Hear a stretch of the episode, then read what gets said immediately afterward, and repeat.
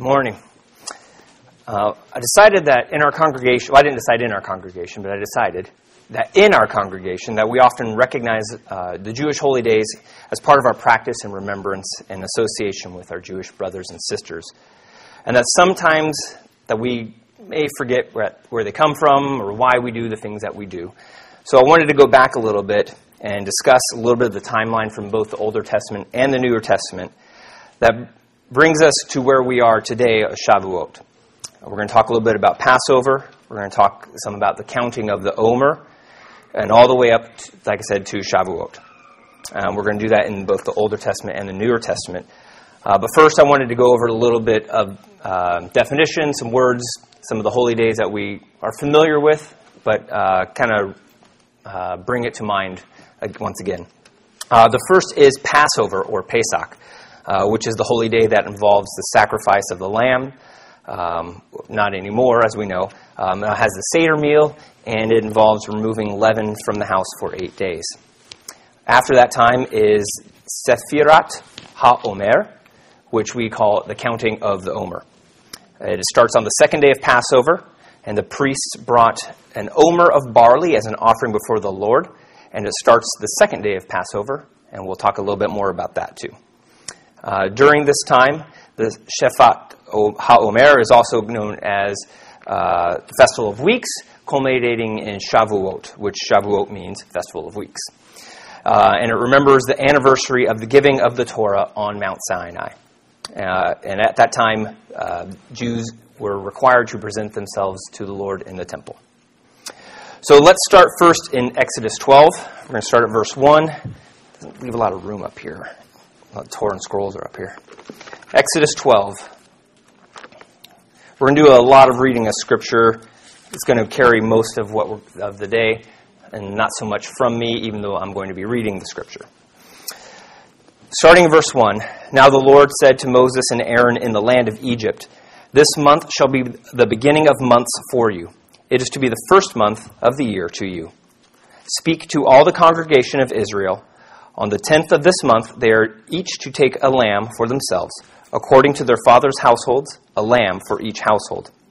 Now, if the household is too small for a lamb, then he and his neighbor nearest to his house are to take one according to the number of persons in them, according to what each man should eat. You are to, to divide the lamb.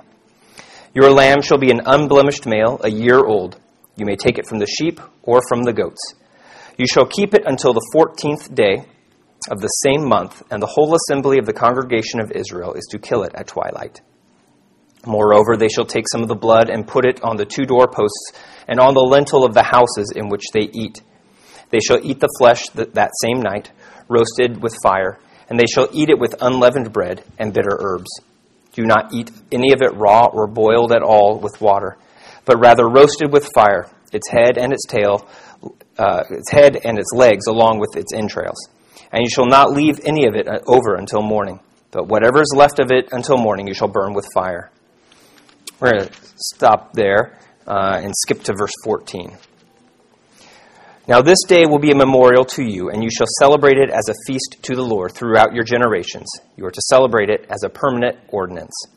Seven days you shall eat unleavened bread, but on the first day you shall remove leaven from your houses. For whoever eats anything leavened from the first day until the seventh day, that person shall be cut off from Israel. On the first day you shall have a holy assembly, and another a holy assembly on the seventh day. No work at all shall be done on them, except what must be eaten by every person, that you alone may be prepared by you. That alone may be pre- prepared by you. You shall also observe the feast of unleavened bread. For on this very day I brought your hosts out of the land of Egypt.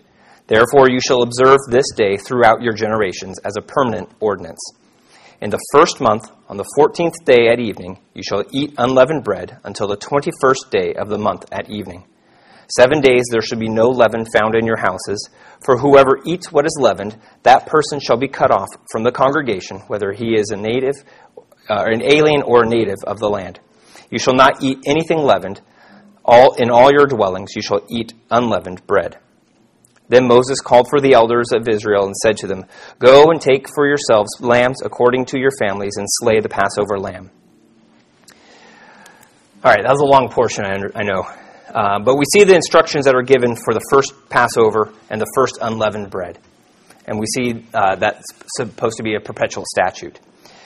We learn that on the 10th day, in verses 2 and 3, that of this new month, Nisan, and the new year, that the Hebrews were to select a lamb and keep it until the 14th, in verse 6, and then slaughter it. In verse 18, the Feast of Unleavened Bread was to take place from the 14th of Nisan through the 21st. And you might see some pla- you might see in some places, as I mentioned before, that uh, that un- that leaven is removed for the house for eight days, and even though it says seven days here. Now the reason for that is a little bit complex, but the short answer is that there is an eighth day to prevent confusion in the diaspora of Israel before there was a fixed calendar. So that's the short answer. Um, so let's see, where are we at? So back in Exodus 12, if we go to verse 33, uh, we're going to read 33 to 41.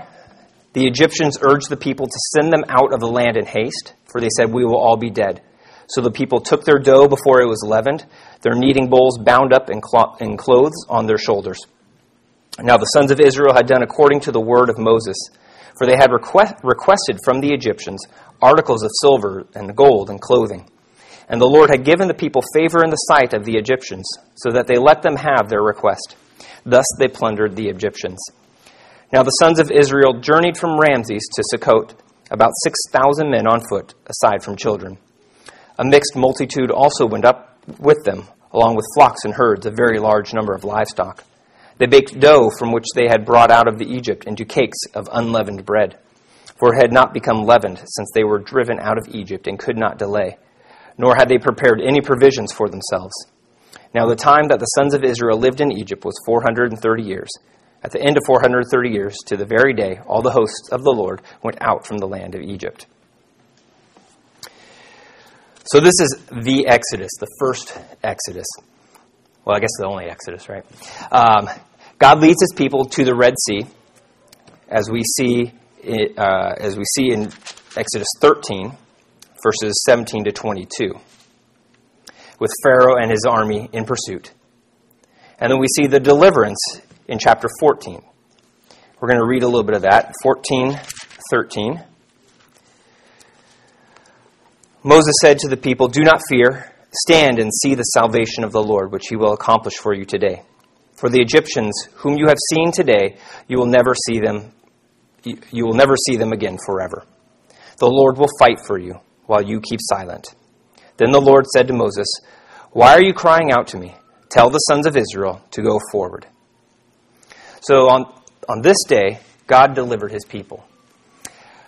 Now, there's a little bit of debate in the timeline as I was doing my, my research and study. Um, it seems that the Jewish tradition believes that on the seventh day uh, from their Exodus, that that is when God parted the Red Sea and they crossed because on that day they stopped eating unleavened bread because they were no longer in haste from, uh, from the pursuing army of, of Egypt. I think from what I gather, the Christian tradition places it more around 24 or 25 days that it took them to get to the Red Sea. I don't know which it is exactly, but I like the idea that it is the seventh day because I think that it fits nicely that it um, that God's provision for seven days and then deliverance. I think that, that fits well with uh, what we know about our God and the symbolism that He provides uh, through His, through his uh, Word. So, now let us turn to Exodus 15. This is going to be pretty Bible intensive here because we're establishing our timeline. But we'll get through it, guys. I promise. Exodus 15:22. Then Moses led Israel from the Red Sea and they went out into the wilderness of Shur.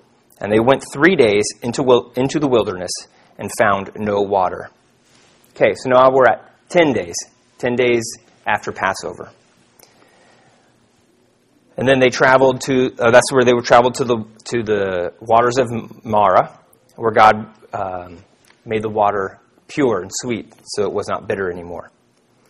And then they traveled to Elim, as we see in 15, verse 27. They came to Elim, where they were, there were 12 springs of water and 70 date palms, and they were camped there beside the water. From there, they went to the wilderness of Sin, as we look in Exodus 16:1. Then they set out from Elim, and all the congregation of the sons of Israel came to the wilderness of Sin, which is between Elim and Sinai, on the 15th day of the second month after their departure from the land of Egypt. So 15th day of the second month is 30 days. Now I prepared something for you guys. It's not a quiz. It's a little bit of a timeline. I'll pass that around, guys.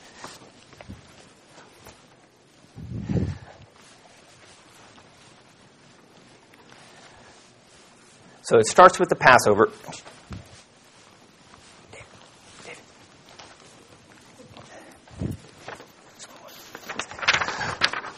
So start. I should. I should know. So it starts with Passover. Um, you notice that there's blue. We can ignore the blue for the time because we'll get there. We're not there yet. Um, so it starts with Passover, um, and it counts the days um, of, of Passover and un- unleavened bread, and of Shavuot all the way up to uh, Shavuot day 50, which is the giving of the Torah. So that'll kind of help us as we travel along here in our scriptures. Um, Exodus 16, 17 to 18. The sons of Israel did so and gathered much. And whoop, let me back up a little bit because there's no context for that.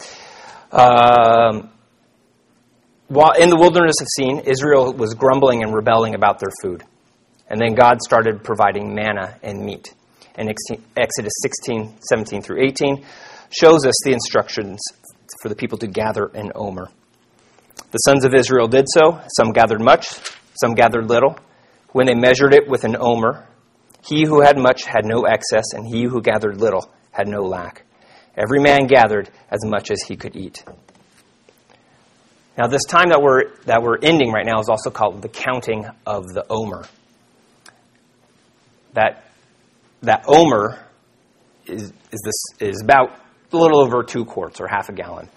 Um, and that same size is what every individual would gather for their daily needs while the, they were wandering in the wilderness. Uh, from the wilderness, from, uh, sorry, lost my place.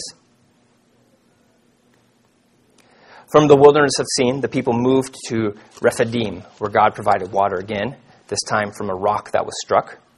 And then subsequently, the children of Israel came to the wilderness of Sinai, as we see in Exodus 19. In the third month after the sons of Israel had gone out of the land of Egypt, on that very day they came into the wilderness of Sinai.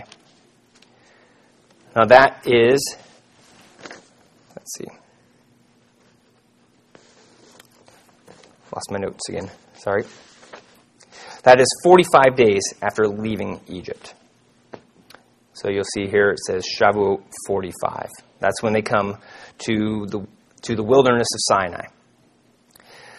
Uh, the children of Israel are commanded to consecrate themselves for two days, and on the third day, God would speak to them. So if we add those three days to the 45 we just got, we get 48. Now, Shavuot, as we know, takes place on day 50. So, to the best of my research ability and study, I figured you got some travel time, so to speak, of Moses going up and down the mountain. That's the best I can come up with. Um, so, connection, the counting of, of the Omer is intended to remind us of the link between Passover, which commemorates the Exodus, and Shavuot, which commemorates the giving of the Torah. It reminds us that the redemption from slavery was not complete until we received the Torah. All right, so now that we have Passover to Shavuot timeline, let's look at the commandment to observe it, which is going to be in Leviticus 23.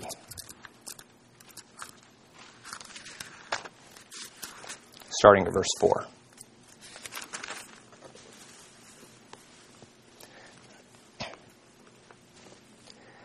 These are the appointed times of the Lord, holy convocations, which you shall proclaim at the times appointed for them. In the first month, on the fourteenth day at twilight, is the Lord's Passover. Then, on the fifteenth day of the same month, there is the feast of unleavened bread to the Lord. For seven days you shall not eat unleavened bread. On the first day you shall have a holy convocation. You shall not do any laborious work. If you take a look at that timeline, I pointed out the days of uh, holy gatherings, which would be the second day, the 15th of Nisan. And then also on the eighth day, which would be the 21st.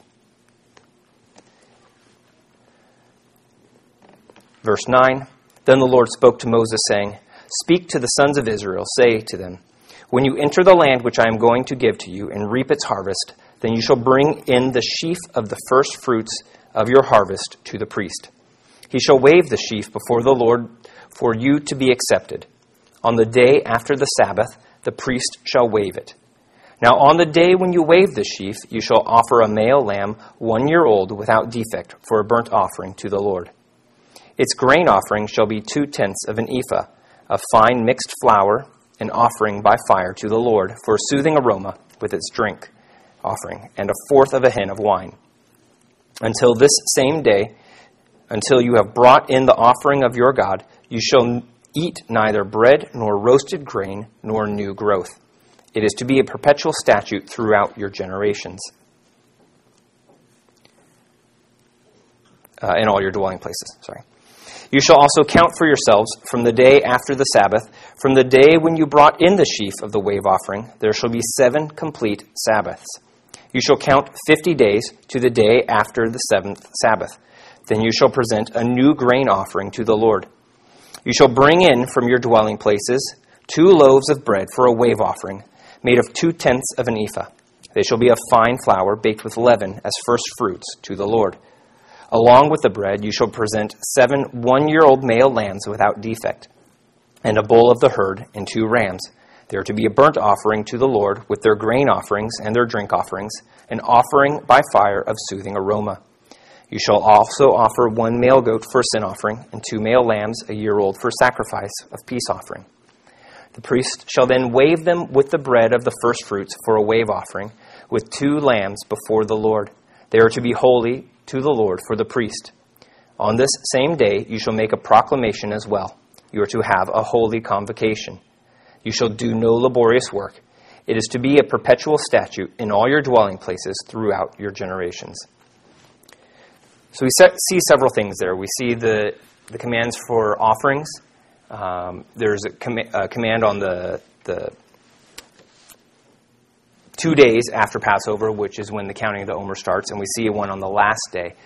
And traditionally, that the first one would be a barley offering because that ripens first in Israel, and then the second offering, the one on the the 50th day, would be a wheat offering because that ripens later.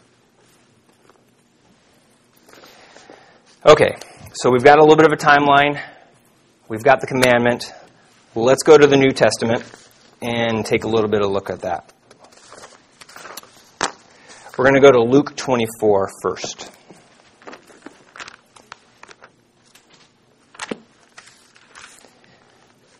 So we're going to be looking at from the time of, of the resurrection up through uh, Pentecost, which is, if you read the title of the sermon, I put Ascension, it should have been Pentecost.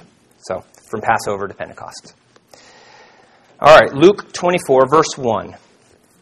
But on the first day of the week, early at dawn, they came to the tomb bringing the spices which they had prepared. And they found the stone rolled away from the tomb. But when they entered, they did not find the body of the Lord Jesus. While they were perplexed about this, behold, two men suddenly stood near them in dazzling clothing. And the women were terrified and bowed their faces to the ground. The men said to them, Why do you seek the living one among the dead? He is not here, but he is risen. Remember how he spoke to you while he was still in Galilee, saying that the Son of Man must be delivered into the hands of sinful men and be crucified, and the third day rise again? And they remembered his words, and returned from the tomb, and reported all these things to the eleven and to all the rest. Now there they were Mary Magdalene, and Joanna, and Mary, the mother of James. Also the other women with them were telling these things to the apostles. But these words appeared to them as nonsense, and they would not believe them. But Peter got up and ran to the tomb. Stooping and looking in, he saw the linen wrappings only, and he went away to his home, marveling at what had happened. And behold, two of them were going that very day to the village named Emmaus, which was about seven miles from Jerusalem. And they were talking with each other about all these things which had taken place.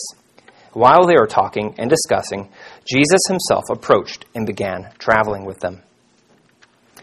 All right, so day one of Jesus' resurrection, we've got him, let's see, let's look at 16 Nisan. Yes, 16 Nisan.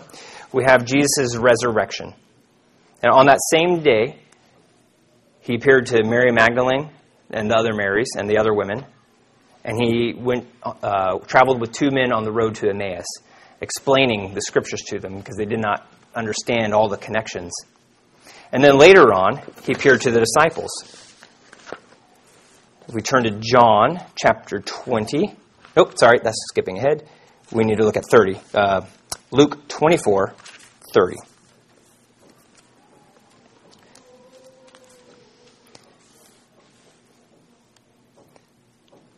That's still the Emmaus stuff. Sorry. We're going to skip to 36. Um, so these, let me start over. Hold on, folks. Luke 24. We're going to go to 33. That'll give us a little more context. So these, they are the two men from Emmaus. They got up that very hour and returned to Jerusalem and found gathered there the eleven and those who were with them, saying, The Lord has really risen and has appeared to Simon. They began to relate their experiences on the road and how he was recognized by them in the breaking of the bread. While they were telling these things, he himself stood in their midst and said to them, Peace be to you. So we've got the ladies he appeared to, the road to Emmaus, the two men who were traveling, and then to his 11 disciples. And that's all on the, the same day that the first fruits offering is made. So Jesus dying uh, as the Passover lamb and then raising as a first fruits offering. It's a sim- symbolism, symbolism that we're going for here. Okay, now we're going to turn to John chapter 20, 26. So this is going to be eight days later. After eight days, his disciples were again inside, and Thomas with them. Jesus came. Jesus came the doors having been shut, and stood in their midst, and said, Peace be with you. Then he said to Thomas, Reach here with your finger and see my hands, and reach here your hand and put it into my side, and do not be unbelieving, but believing. Thomas answered and said to him, My Lord and my God. Jesus said to him, Because you have seen me, have you believed? Blessed are they who did not see and yet believed. All right, so we've got we're eight days into Shavuot at this time.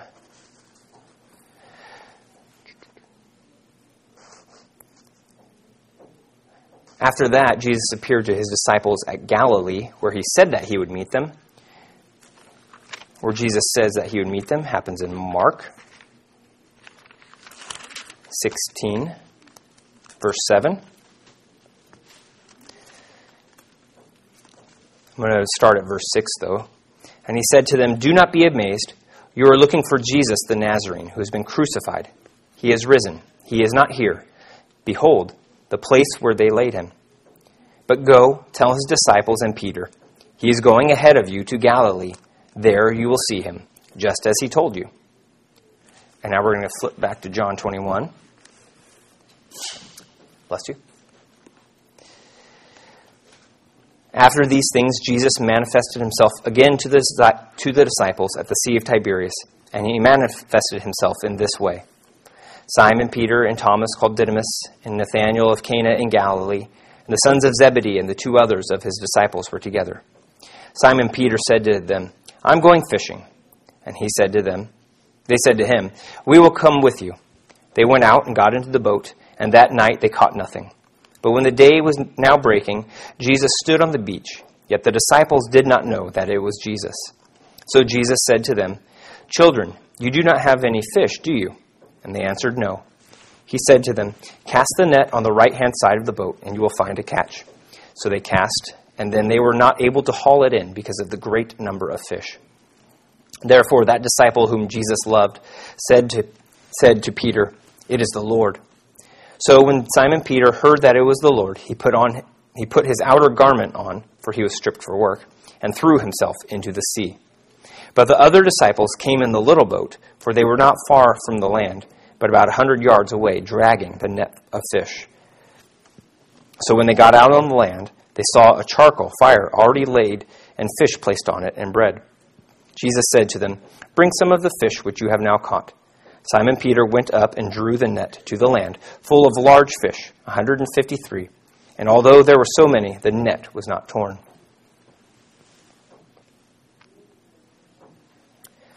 So Jesus instructs his disciples after a night without fishing, to uh, a night of fishing without any catch, to throw their nets to the other side.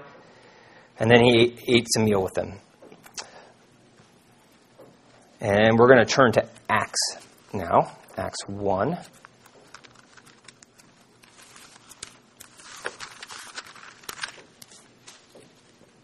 I think for most of us, that's probably just a page turn. Acts 1 3 says, To those he also presented himself alive after his suffering by many convincing proofs, proofs, appearing to them over 40 days and speaking of the things concerning the kingdom of God. So we've got Jesus appearing to his disciples and others all the way through Shavuot day 40. That's, and, then, and then his ascension which we, which we find. Let's, uh, before we turn look at the ascension, we're going to read a little bit in Luke 24. It'll give us some little better context for what we're going to read about the ascension. So we're going to look in Luke 24, starting 49 through 53.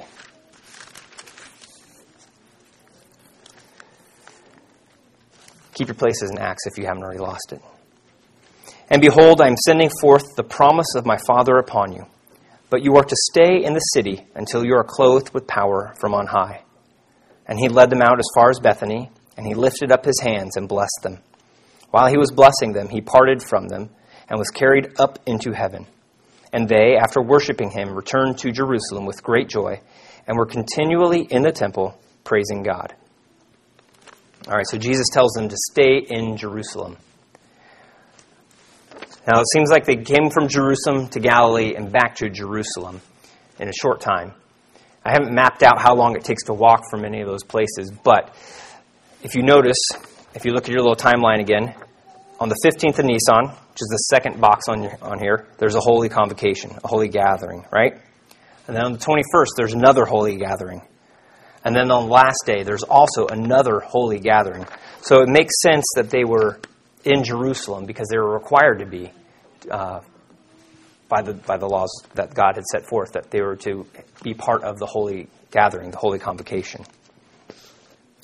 Okay, so now we're going to look in Acts again. We're going to turn to 2, and we're going to look at 1 through 15. When the day of Pentecost had come, they were all together in one place. And suddenly there came from heaven a noise like a violent rushing wind, and it filled the whole house where they were sitting.